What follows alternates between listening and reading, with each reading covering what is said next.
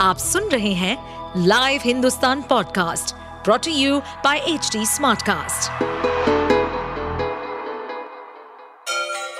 गंगा किनारे बसे राज्य उत्तर प्रदेश की खबरें पॉडकास्ट में आपका स्वागत है।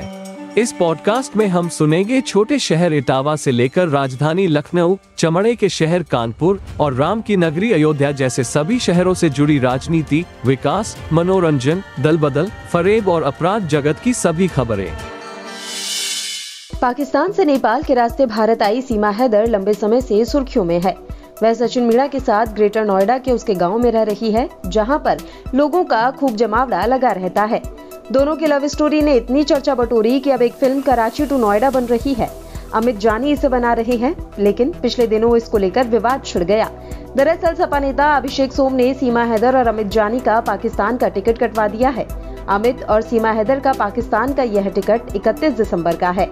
ऐसे में सवाल उठ रहे हैं कि क्या इकतीस दिसंबर सीमा का भारत में आखिरी दिन होने जा रहा है। यह टिकट मुंबई से कराची तक का करवाया गया है।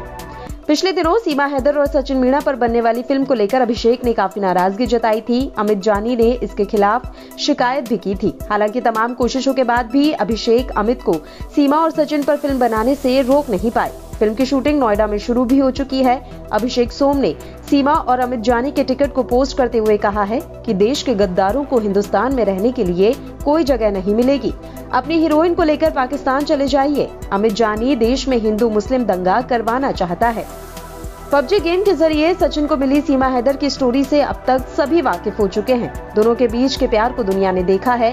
कभी सचिन सीमा के लिए शायरी सुनाता हुआ दिखाई दिया तो कभी सीमा उसे कैमरे के सामने ही प्यार से देखती हुई नजर आई।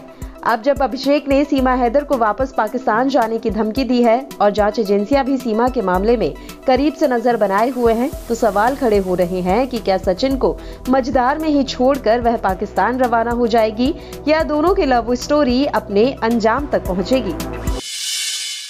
आप सुन रहे थे हमारे पॉडकास्ट उत्तर प्रदेश की खबरें। ऐसे ही अपराध जगत से जुड़ी, चुनौतियों से भरी राजनीति और विकास की खबरों जैसी अन्य जानकारी के लिए सुनते रहिए हमारे इस पॉडकास्ट को। इस पॉडकास्ट पर अपडेटेड रहने के लिए हमें फॉलो करें एट एच डी स्मार्टकास्ट। हम सारे मेजर सोशल मीडिया प्लेटफॉर्म्स पर मौजूद हैं और ऐसे पॉडकास्ट सुनने के लिए log on to W W W dot H D smartcast dot com.